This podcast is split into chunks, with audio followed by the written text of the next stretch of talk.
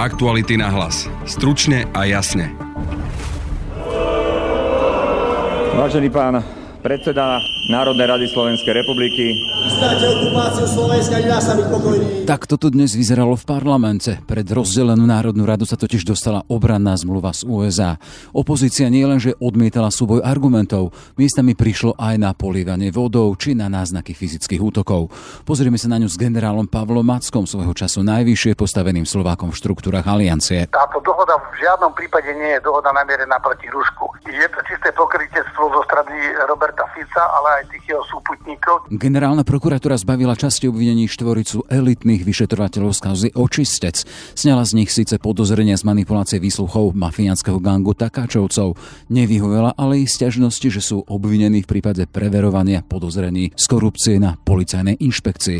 Na rozhodnutie čakali 5 mesiacov. Laura Keleová z investigatívneho týmu Aktualit. Na jesen 2021, keďže zrušili obvinenie Jaroslavovi Haščákovi, tak práve sa obránila generálna prokuratúra, že veď aha, aj najvyšší súd povedal, že jeho stíhanie je nedôvodné. O niekoľko mesiacov na to, v inom prípade, teda v prípade stíhaných vyšetrovateľov, už vlastne generálna prokuratúra kritizuje, že súd nemôže vedieť, ako to má vyzerať a nemôže to vlastne diktovať, čo a ako je správne a čo nie.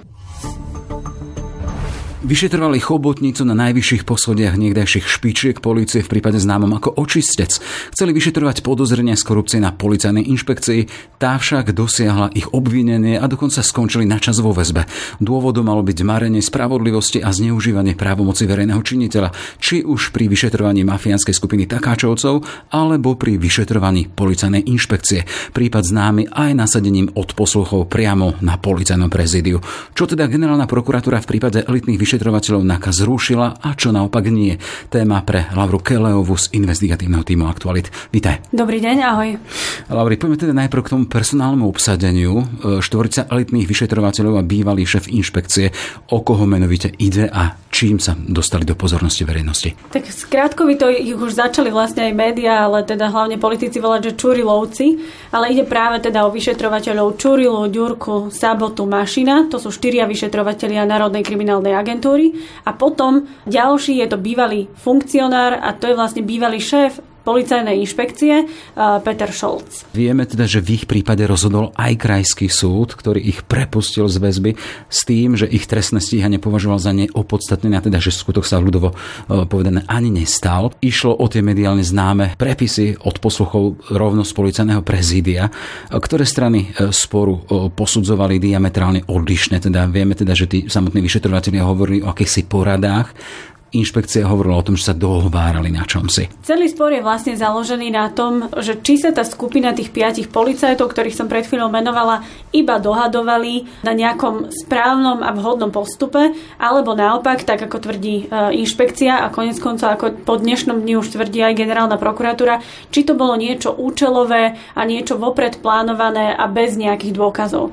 A preto hovorím, že vlastne k tomu názoru inšpekcie okrem iného aj Krajskej prokuratúry, ktorá tento prípad dozoruje, sa pridal vlastne dnes aj generálny prokurátor e, s kolegyňou Katarínou Habčakovou, ktorí vlastne napísali vyše 100 stranové rozhodnutie a v značnej miere sa tam na desiatkách strán vlastne venujú tomu, že vyšetrovateľia NAKA prekročili svoje kompetencie, že nemali dôkazy a že vlastne vyšetrovali ako keby zo strachu pred tým, že ich inšpekcia obviní. Takže chceli vlastne predbehnúť tú inšpekciu. To tvrdí generálna prokuratúra v tom analyzovanom rozhodnutí. Mm-hmm. Ale vieme teda, že má dve časti. Máme tam čas, kde ich spod obvinenie oslobodzuje a potom máme to druhé, keď im to necháva. Poďme k tomu, poďme postupne. Teda z čoho ich oslobodila? Tak aj tu by som bola opatrná, čo sa týka nejakej radosti vyšetrovateľov, pretože to neznamená, že nemôžu byť znovu obvinení.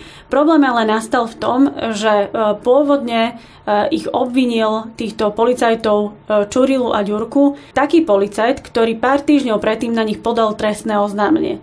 A to generálna prokuratúra uznala, že ak nejaký policajt podá trestné oznámenie a menovite tam označuje kolegov, tak potom nemôže o niekoľko týždňov ich sám vlastnoručným podpisom aj obviniť. Takže len v tomto, ako keby by som skôr povedala, že technikália, tak v tomto naozaj generálna prokuratúra dala zapravdu tým vyšetrovateľom a zrušila tým obvinenie, že mali údajne manipulovať so svedeckou výpovedou alebo že mali zabraniť e, jednému svedkovi Takáčovcovi, e, aby pri neprišiel na Slovensko vypovedať. Čiže dnešným dňom je toto obvinenie zrušené, ale to neznamená, že by v budúcnosti znovu ich nemohol obviniť, ale iný policajt inšpekcia. Aha, čiže tento prípad môže ísť ďalej. Určite áno. A poďme k tej druhej časti, teda e, spod čoho ich generálna prokurátora neoslobodila. Skôr teda, že v čom im nezrušila obvinenie. Nezrušila obvinenie. To, je, mm-hmm. to je vlastne ten najväčší prípad a ten naj, najspornejší, ktorý sa opiera práve o tie spomínané odposluchy v policajných kanceláriách. Bolo leto 2021 a vyšetrovateľia Národnej kriminálnej agentúry mali nejaké informácie o tom, že sa policajtka z inšpekcie Diana Santusová zaujíma o rôzne prípady, stiahuje si vlastne e, vyšetrovacie spisy aj z východu a mali podozrenie, že to robí účelovo. Že nejde jej o vyšetrovanie, ale ide jej o to, aby získavala informácie. A mala byť za to nejakým spôsobom odmenená, či už to, že ju povýšia, alebo, alebo že ju presunú do Slovenskej informačnej služby.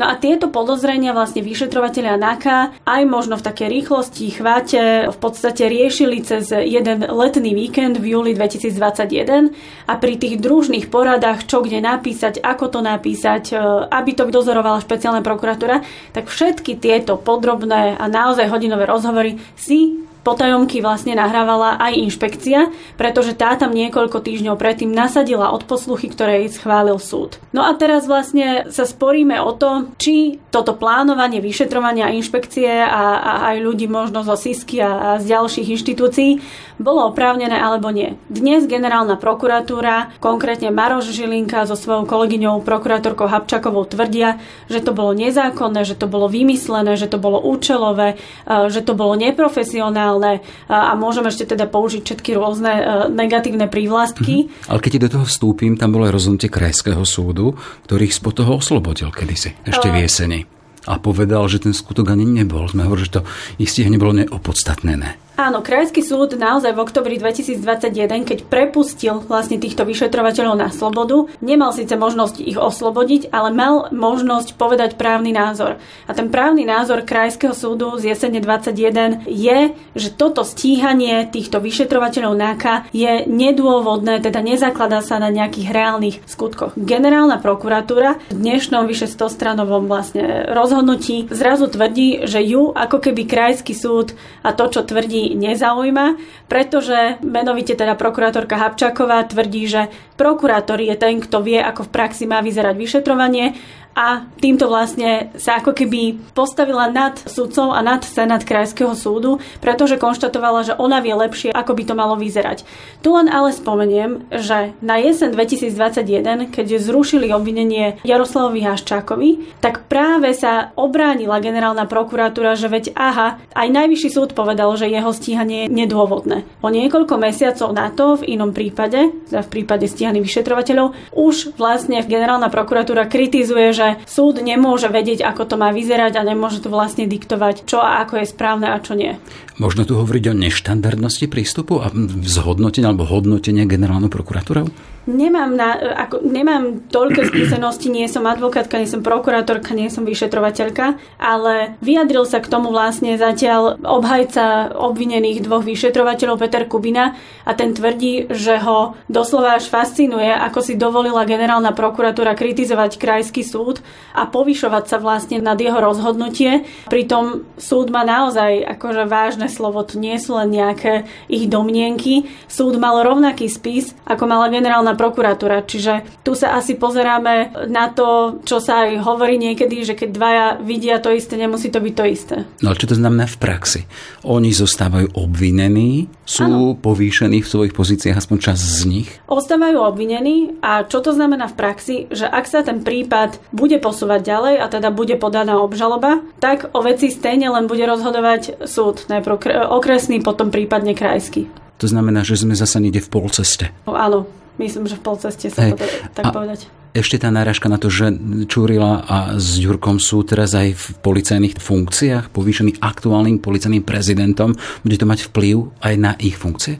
Myslím, že nie, aj keď sme sa nedávno rozprávali s funkcionárom eh, policajného zboru eh, Bránkom Kišom, tak eh, ten tvrdil, že ich stíhanie nemá vplyv na to, že či oni budú alebo nebudú v nejakých funkciách, či budú alebo nebudú ďalej vyšetrovať, lebo oni sú presvedčení, že to ich stíhanie je proste účelové a nezakladá sa na nejakých reálnych dôkazoch, ale zrejme len na domnienkach inšpekcie a krajskej prokuratúry. Ale treba dodať, že dnešným vlastne rozhodnutím, alebo teda to rozhodnutie padlo skôr, ale dnes ho generálna prokuratúra zverejnila. Mm-hmm v podstate ako keby pridala hlas a zdôraznila a postavila sa vlastne na stranu inšpekcie a na stranu krajskej prokuratúry, generálna prokuratúra. Mm-hmm. To znamená, že musíme v tomto aktuálnom prípade opätovne počkať na rozhodnutie súdu. Áno, aj ako sa celá situácia vyvinie, lebo to neznamená, že ak dnes sú stíhaní, takže povedzme o niekoľko mesiacov, možno aj rokov, že bude naozaj obžaloba podaná. To nie je automatika. Poznáme aj prípady, ktoré sa vyšetrovali a, a po rokoch e, jednoducho povedal vyšetrovateľ, že nevidí dôvod na podanie obžaloby a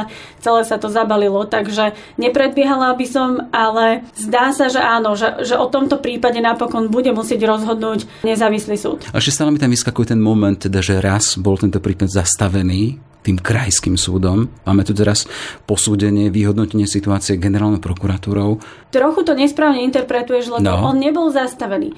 Tam len vlastne krajský súd vyjadril svoj právny názor a povedal, prepušťam týchto vyšetrovateľov a, a tohto policajta z väzby a zároveň si myslím, to hovoril Senát Krajského súdu, že toto stíhanie je nedôvodné. Ale Krajský súd v tomto prípade, keď rozhodoval o väzbe alebo neväzbe, Jasne, nemohol povedať, že ste slobodní, chodte domov a, a viac už nie ste stíhaní. Teraz to je jasné, bolo rozhodnutie o väzbe. Oni naďalej, ten prípad stále je živý a beží ďalej. Tak, presne tak. Hej, dobre, toľko teda Laura Kelová z investigatívneho týmu. Všetko dobré, nech sa ti darí. Ďakujem, do počutia. Vážený pán predseda Národnej rady Slovenskej republiky, chystať okupáciu Slovenska, ktorú nechcú ani slovenskí vojaci, ani slovenskí dôstojníci.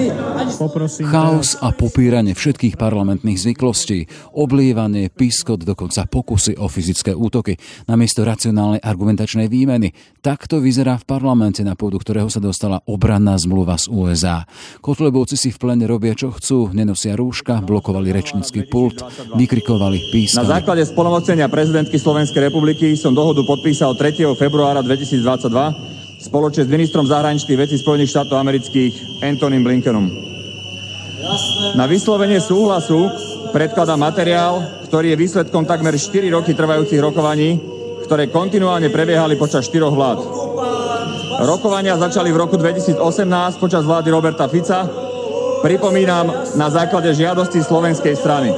Poslanec Stanislav Mízik si dokonca na počítači náhlas spúšťal rokovú hudbu a pred Národnou radou rovnako desiatky hlasných odporcov zmluvy.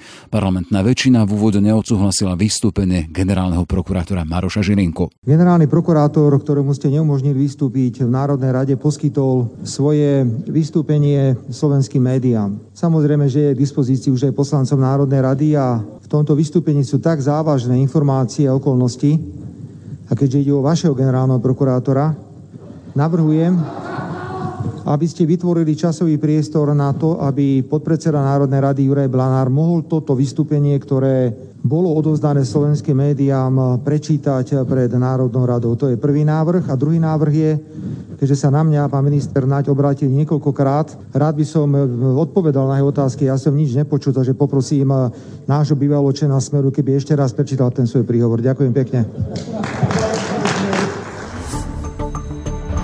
Národná rada dnes začala rokovať o obranej zmluve medzi Slovenskou republikou a Spojenými štátmi americkými, zmluve, ktorá vyvolala na politickej scéne veľkú búrku a veľké politické zemetrasenie. Opozícia dokonca hovorí, že ide o zradu národných záujmov a označuje tento deň za deň zrady. Vládna koalícia to odmieta s tým, že ide o štandardnú zmluvu. Ako hlasovanie dopadne ešte nevieme, ale o zmluve sa budem rozprávať teraz s generálom Pavlom Mackom. Dobrý deň. Dobrý. Tak skúsim si požičať otázku, ktorá zaznela v nedelu od Roberta Kaliňáka v jednej televíznej relácii, ktorý hovorí, že na čo nám je vlastne táto zmluva, na čo ju potrebujeme. Podľa opozície totiž túto zmluvu vôbec nepotrebujeme. Takže potrebujeme ju a na čo? Či takúto zmluvu uzavrieme alebo neuzavrieme, je výsostne politické rozhodnutie. Základným politickým rozhodnutím Slovenskej republiky bolo vstúpiť do systému kolektívnej bezpečnosti a preto sme sa stali členskou krajinou NATO. V rámci NATO my máme upravené vzťahy podobnou zmluvou, ktorá sa volá NATO SOFA, ale tá zmluva je z 50. rokov a je len všeobecná rámcová. My, keďže sme už v kolektívnej bezpečnosti, sme súčasťou väčšieho operačného priestoru a aj naďalej si rozvíjame okrem tých multilaterálnych všeobecných vzťahov aj bilaterálne a regionálne vzťahy. Veď Slovensko dlhodobo funguje v rámci V4 a má dokonca aj v rámci obraného plánovania a obranej spolupráce k tomu špecifické zmluvy naviac k tej základnej zmluve o NATO. Veď máme dohodu o spoločnom hliadkovaní, veď my už dneska vieme robiť cezhraničné operácie v rámci V4. Takže táto dohoda so Spojenými štátmi je dohoda, ktorá má v prvom rade charakter rámcovej zmluvy, ktorá ustanovuje len základné podmienky možnej prehlbenej spolupráce v rámci NATO a priamo so Spojenými štátmi, podobne ako to robíme s V4, podobne ako to robíme s ďalšími krajinami. Samotná dohoda priamo v tom článku, ja ho mám pred sebou a dovolím si ocitovať ten článok 1, aj keď viem, že to asi už mnohí čítali, tak tá dohoda podporuje a posilňuje spoluprácu medzi zmluvnými stranami, teda Spojenými štátmi a Slovenskou republikou v záležitostiach súvisiacich s obranou, vrátane bilaterálnej spolupráce a spolupráce v rámci NATO. Ďalej podporuje rozvoj obranných spôsobilostí, obranné plánovanie a vojenský výcvik zmluvných strán, pravidelné konzultácie o hrozbách a výzvach pre medzinárodný mier a bezpečnosť a výmenu informácií a skúseností v otázkach strategickej obrany a bezpečnosti. Je to úplne štandardná dohoda, je to politické rozhodnutie, pretože Spojené štáty sú najväčší, najsilnejší partner v rámci NATO a ak my máme rovnaké a podobné dohody, ktoré už dnes využívame v rámci V4, ktoré využívame s ďalšími krajinami aliancie, je výlučne na našom rozhodnutí, že či chceme mať aj takúto dohodu s najväčším a najdôležitejším strategickým partnerom v rámci aliancie. Toľko všeobecne. Konkrétne podobné dohody majú všetky krajiny na tom východnom krídle aliancie a v tomto štádiu, keby Slovensko po tom, čo si vyjednalo túto dohodu a ju podpísalo, keby deklarovalo politicky, že vlastne my považujeme Spojených štátov za iného spojenca, že to už nie je plnoprávny člen NATO a že preto s nimi nechceme mať dohodu, tak by to bol veľmi zlý politický signál. To je presne to, o čo sa oponenti tejto zmluvy snažia, ktorí sa snažia vyvolať dojem, že my nepotrebujeme žiadnu dohodu so Spojenými štátmi a že my tu vlastne Spojené štáty nechceme. My sa tvárime, ako keby NATO bolo niečo ako NATO mínus, to znamená NATO bez Spojených štátov. NATO je jeden celok, kde platí zásada všetci za jedného, jeden za všetkých a Spojené štáty sú jeho dôležitou a momentálne ešte stále kritickou súčasťou. Je úplne pochopiteľné, že Slovenská republika chce mať takýmto strategickým partnerom aj strategické partnerstvo na úseku obrany a bezpečnosti. Tak jedna z tých kľúčových výhrad je vo verejnosti, že podpíšem tejto zmluvy sem prídu nejaké americké vojska, budú tu nejaké základne, dokonca, že tu budú jadrové zbrania a tým sa staneme ako keby terčom prípadného útoku Ruska. Z vášho pohľadu je to legitímny argument? Alebo skôr naopak, napríklad Poliaci volajú Spojené štáty na svoje územie práve preto, že to považujú za akýsi odstrašujúci signál pre prípadného nepriateľa. Tak kritici tejto dohody jednak plnia svoje politické ciele. Oni zneužívajú túto dohodu na vyvolávanie vášni, zneužívajú antiamerické nálady a chcú vyvolať práve ten dojem, že ako keby dohoda so Spojenými štátmi bola proti NATO. Ale sú to tí istí ľudia, ktorí chodia od roku 2013-14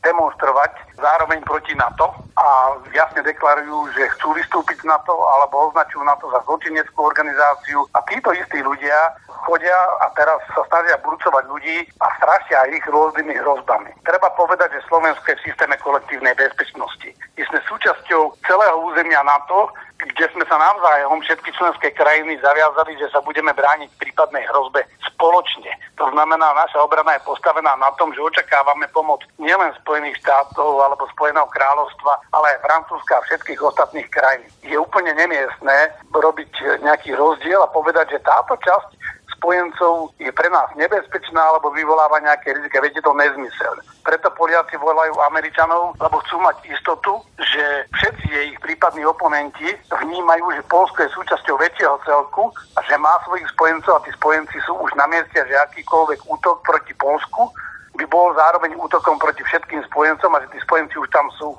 Ja si spomínam, keď som bol v Polsku, A keď sa pripomínalo výročie vypuknutia druhej svetovej vojny, tak s takou nostalgiou a takým smutkom Poliaci hovorili, tí moji kolegovia, že keby bolo na Westerplatte aspoň jeden prápor, či už britský alebo francúzsky, tak aj ten vstup do vojny by mohol vyzerať inak. Preto Poliaci dnes chcú mať na svojom území spojencov a my na Slovensku vyvolávame dokonca nátlakové akcie proti nášmu spojenectvu s tými kľúčovými spojencami. Táto dohoda v žiadnom prípade nie je dohoda namierená proti Rusku. My v našej doktríne, v našej stratégie ani v aliančnej stratégie Rusko nemáme definované ako nepriateľa. My si chránime svoje bezpečnostné záujmy a snažíme sa robiť všetky technické, právne aj organizačné opatrenia na to, aby sme ukázali každému, že to, že sme v kolektívnej obrane, vieme aj realizovať. Lebo jedna vec je povedať, že sme všetci v kolektívnej obrane a zredukujete si ozbrojené sily, ako v prípade Slovenska a všetkých tých bývalých krajín Varšavskej zmluvy, ktoré sú dnes súčasťou NATO, všetci radikálne zredukovali svoj vojenský potenciál. NATO vôbec sa neposilnilo tým, že sa rozšírilo aj vojensky. Naopak, to rozšírenie NATO geografické znamenalo, že tie krajiny si mohli dovoliť sa oslabiť vojensky, lebo sa teraz poliehajú na spoločný obranný dážnik Veľkej aliancie aby sme ten obranný dávnik vedeli rozprestrieť, tak musíme mať na to pripravené základné technické, organizačné aj právne podmienky. A sú aj takéto dohody ako NATO SOFA, alebo táto dohoda so Spojenými štátmi. To ale automaticky neznamená, že keď máme tieto dohody, že už automaticky sem prídu vojska. To, to sa práve chcem spýtať, že vám skočím do rečí, že a... Robert Fico, použijem jeho slovník, hovorí, že sem navozia americké vojska. Znamená to teda, že po schválení v parlamente a ratifikácii prezidentkou, čo vyzerá, že môže byť priechodné, tak sem e, môžu začať e, chodiť nejaké veľké americké jednotky? Je to čisté strany Fica, ale aj tých jeho súputníkov, dnes už aj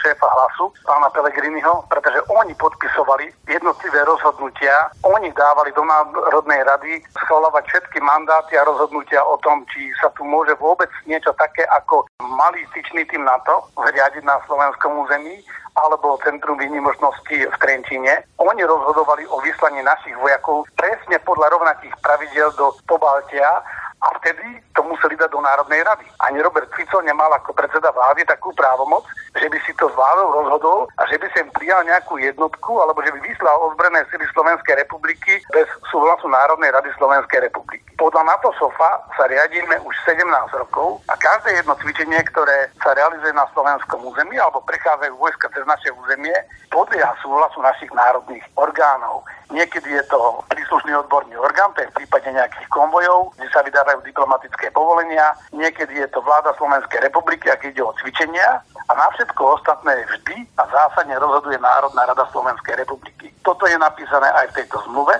Toto je dokonca dané aj v tých uh, interpretačných doložkách. A tu sa vyvoláva dojem, ako keby teraz podpisom tejto zmluvy sa to zmenilo. 17 rokov tie pravidlá tu platia a táto zmluva sa priamo odvoláva na tie pravidlá. Tu sú dve rôzne veci. Jedna vec je vstup na naše územie a druhá vec je pohyb po našom území. Jedna aj druhá sa riadi našimi pravidlami. Tá prvá tým rozhodovaním, ktoré som povedal, a tá druhá, dokonca aj ten tzv. voľný pohyb Američanov po našom území nie je úplne voľný. Oni stále podliehajú vydávaniu povolení na presuny a prepravy, najmä ak by to bolo, že idú v nejaké kolóne. Toto stále platí pre naše ozbrojené sily, platí to aj pre americké ozbrojené sily, platí to pre francúzske, české, hoci ktoré, ktoré na našom území budú pobývať. Úplne na záver sa odvolám zase na ministra zahraničných vecí pána Korčoka, ktorý v podstate varoval, že tá diskusia, ktorá dnes prebieha okolo tejto zmluvy, ale povedzme aj okolo toho konfliktu Rusko-Ukrajina, môže byť takým zlomovým momentom, to hlasovanie, ktoré posunie našu geopolitickú orientáciu z tej transatlantickej niekam viac, povedzme, že na východ, alebo k takej nejakej vysnívanej neutralite. Ako vy vnímate tú diskusiu? Môže to viesť až k tomu, že sa tu spochybní naše existovanie v NATO? Ja si myslím, že toto je podstata tej diskuzie. Ja som to naznačil v tom úvodnom vstupe, že tu niektorí politici dlhodobo deklarujú, že chcú vystúpenie Slovenska z NATO, že chcú Slovensko pričleniť alebo zaviazať nejakými spojenickými zväzkami k Rusku. A To by znamenalo pre nás zásadnú zmenu. My sme v nejakej zóne ekonomickej prosperity a bezpečnosti práve preto, že sme súčasťou Európskej únie a súčasťou NATO. Preto sem chodia investori, preto máme vyšší rating, preto sa nám ekonomicky darí, preto naši ľudia cestujú voľne a pracujú aj tí, čo protestujú proti tejto dohode a proti Európe, ale pracujú v európskych krajinách, kde si zarobia lepšie, ako bohužiaľ, ako u nás. Myslím si, že sme v zlomovom politickom momente, lebo mimo parlamentné strany si môžu hovoriť, čo chcú a odkryť svoje karty, ale tu sa deje to, že ani jedna z parlamentných opozičných strán nemá mandát na zmenu geopolitického začlenenia Slovenska a na takéto dramatické kroky. Momentálne sa snažia spraviť také politické gesto, ktoré jednoznačne v očiach spojencov postaví Slovensko do pozície nespolahlivého a vzdyhávajúceho spojenca. Chcú nás vytrhnúť ako keby súčasť tej aliancie a spraviť z nás krajinu, ktorá je niekde medzi alianciou a Európskou úniou a zvažuje iné usporiadanie svojich vzťahov. Na toto nedostali mandát od voličov. Ale čo je najhoršie, deje sa to pod veľmi falošnými zámienkami, deje sa to s falošnými argumentami, s veľmi agresívnou kampaňou. A tá agresívna kampaň ide až tak ďaleko, že sa používajú nátlakové metódy a zastrašovanie. To nie je len dnes, že sa zastrašujú poslanci Národnej rady, označujú sa za vlasti zradcov, burcuje sa DAV a DAV je vždy skôr či neskôr mimo kontroly ktorý sa vyhráža týmto poslancom. Veď od roku 2015 priaznivci e, týchto odporcov NATO už vyvíjali aktivity. Zbierali si informácie o slovenských generálov, o ich adresách pobytu, vysielali im motivačno výhražné listy. Takže toto už je ďaleko za hranicou slobody prejavu a za hranicou rozumnej diskuzie, kam Slovensko chce patriť. Je tu skrátka skupina ľudí, ktorá robí všetko preto, aby zmenila pomery na Slovensku, radikalizuje túto spoločnosť a tu je to riziko, že nielen, že my sa znemožníme medzinárodno-politicky, ale že táto diskuzia sa zradikalizuje natoľko, že sa vymkne kontrole a môže skončiť veľmi zle. Môže tu skončiť aj veľmi ťažkým vnútorným konfliktom medzi občanmi. Všetci sú už e, dosť znervoznení aj tými podmienkami počas pandémie a takéto burcovanie ľudí bez racionálnej diskuzie je zahrávanie sa s rizikom a to je ten prejav toho hybridného pôsobenia, ktoré tu voči nám je. Ja chcem upozorniť všetkých, že hybridné pôsobenie to nie je len nejaká dezinformačná scéna, informačné a vplyvové operácie.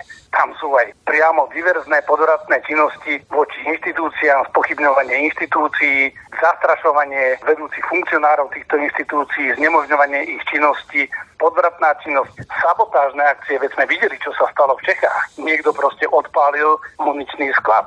To už nie je o politickom názore, to je o tvrdom presadzovaní politických záujmov, ktoré sú iné, než väčšina občanov Slovenskej republiky očakávala a pod zástupnými argumentami. Toľko generál Pavol Macko, ďakujem vám za rozhovor. Do počutia.